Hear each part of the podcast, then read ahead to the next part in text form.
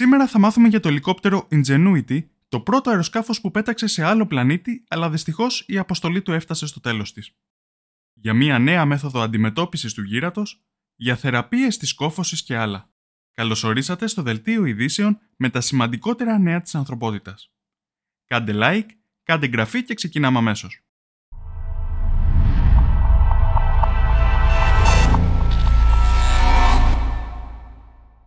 Το μικρό ελικόπτερο Ingenuity ολοκλήρωσε την αποστολή του μετά από βλάβη. Ήταν το πρώτο αεροσκάφος που πέταξε σε άλλον πλανήτη. Όπως φαίνεται, καθώς προσεδαφιζόταν, χτύπησε έναν από τους τέσσερις έλικες του σε ανώμαλο έδαφος. Σε αυτή τη φωτογραφία μπορούμε να διακρίνουμε τη ζημιά στη σκιά του. Η βασική του αποστολή ήταν να κάνει πέντε πτήσεις, όμως ξεπέρασε κάθε προσδοκία και συνολικά πραγματοποίησε εβδομήντα δύο πτήσεις μέχρι σήμερα. Επίσης πέταξε πιο ψηλά και πιο μακριά από όσο φαντάζονταν στην NASA. Το Ingenuity ήταν πραγματικά ένα ιστορικό επίτευγμα και ένα θαύμα της τεχνολογίας. Ξέρετε, η ατμόσφαιρα στον Άρη είναι εκατό φορές αραιότερη από της Γης και γι' αυτό το να πετάξει εκεί κάποιος σκάφος είναι πολύ δύσκολο. Έτσι, οι έλικες του Ingenuity έκαναν περισσότερες από δύο χιλιάδες πεντακόσιες στροφές ανά λεπτό. Για να έχουμε ένα μέτρο σύγκρισης, τα ελικόπτερα στη Γη συνήθως έχουν γύρω στις τετρακόσιες πενήντα με πεντακόσιες στροφές ανά λεπτό. Ο σκοπός του Ingenuity ήταν να δοκιμάσουμε την τεχνολογία και να δούμε ότι όντως γίνεται να πετάξουμε στον Άρη. Όμως εκείνο με τις πολλές πτήσεις του όχι απλά μας έδειξε ότι γίνεται, αλλά εξερευνούσε και τις γύρω περιοχές και εντόπιζε τα σημεία που μελετούσε στη συνέχεια το rover Perseverance. Κάποτε οι αδελφοί Wright έκαναν την αρχή για τις πτήσεις στη Γη. Το Ingenuity έκανε την αρχή στο διάστημα και έστρωσε το δρόμο για μελλοντικές πτήσεις στο ηλιακό μας σύστημα. Αλλάζουμε κλίμα και πάμε σε καλά νέα. Στο προηγούμενο βίντεο μιλήσαμε για το ιαπωνικό σκάφος Slim που προσεδαφίστηκε ανάποδα στη σελήνη. Αυτό είχε ως αποτέλεσμα οι ηλιακοί τους συλλέκτες να μην είναι στραμμένοι προς τον ήλιο και έτσι το Slim τέθηκε εκτός λειτουργίας. Σήμερα έχουμε καλά νέα. Αφού πέρασαν κάποιες ημέρες και ο ήλιος άλλαξε θέση στον ουρανό, το σκάφος επανήλθε. Ξεκίνησε λοιπόν τις ερευνές του. Θα μελετήσει τη σύνθεση που έχουν οι πέτρες γύρω του, κάτι που θα μπορούσε να μας δώσει στοιχεία για την προέλευση του φεγγαριού. Για όσο προλαβαίνει τουλάχιστον, επειδή η σεληνιακή νύχτα πλησιάζει. Η διάρκεια της νύχτας είναι δύο εβδομάδες και το σκάφος δεν έχει σχεδιαστεί να αντέξει το σκοτάδι και τις χαμηλές θερμοκρασίες. Πάντως δεν αποκλείεται να επανέλθει ξανά σε λειτουργία την επόμενη σεληνιακή ημέρα.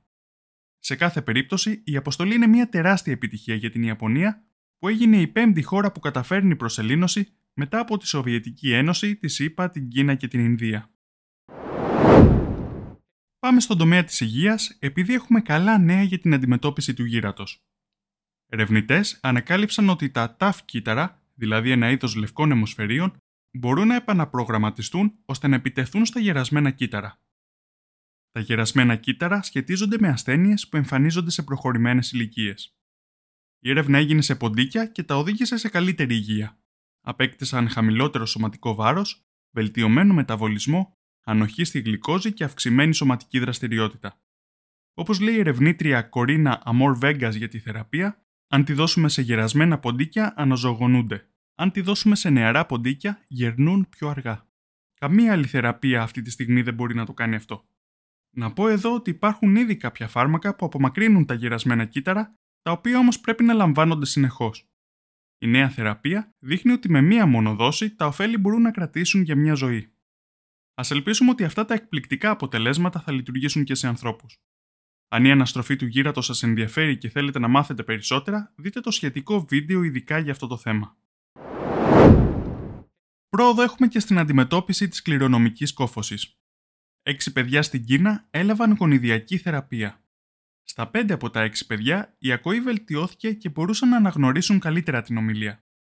Επίσης, λίγες ημέρες νωρίτερα, είχαμε και τα κλινικά αποτελέσματα από μία άλλη μελέτη γονιδιακής θεραπείας που αποκατέστησε την ακοή ενός εντεκάχρονου. Και οι δύο ερευνητικές ομάδες σκοπεύουν να παρουσιάσουν περισσότερα δεδομένα από τις μελέτες τους τον Φεβρουάριο. Τέτοιες έρευνες είναι πολύ σημαντικές, επειδή περισσότερο από το εξήντα τοις εκατό απώλειας ακοής σε παιδιά προέρχεται από γενετικούς παράγοντες. Τώρα οι ερευνητές σχεδιάζουν να επεκτείνουν τις δοκιμές σε μεγαλύτερο δείγμα και να παρακολουθήσουν τα αποτελέσματα για μεγαλύτερο χρονικό διάστημα. Πραγματικά ένα ορόσημο για τη θεραπεία στην απώλεια ακοής. Αλλάζουμε θέμα. Ερευνητές διαπίστωσαν ότι πάνω από τις μισές προτάσεις που υπάρχουν στο ίντερνετ είναι μεταφράσεις από άλλες γλώσσες. Και μάλιστα πολλές φορές πρόκειται για κακές αυτόματες μεταφράσεις από κάποια τεχνητή νοημοσύνη. Αυτό δημιουργεί ένα σημαντικό πρόβλημα. Τα μεγάλα γλωσσικά μοντέλα, όπως για παράδειγμα το ChatGPT, που εκπαιδεύονται από μεγάλο όγκο δεδομένων στο διαδίκτυο, μαθαίνουν από ολοένα και χαμηλότερης ποιότητας δεδομένα. Το αποτέλεσμα? Και οι απαντήσεις τους θα έχουν χαμηλότερη ποιότητα. Σύμφωνα με την έρευνα, η κατάσταση είναι χειρότερη στις γλώσσες που δεν έχουν πολλά δεδομένα στο διαδίκτυο, όπως κάποιες αφρικάνικες. Πάμε στον πόλεμο στην Ουκρανία, που προκαλεί πολλά προβλήματα για την ανθρωπότητα.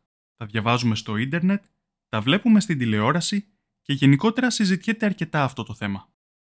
Σε αυτή την εκπομπή όμως, συνήθως εστιάζουμε σε σημαντικά θέματα που δεν συζητιόνται όσο τους αξίζει.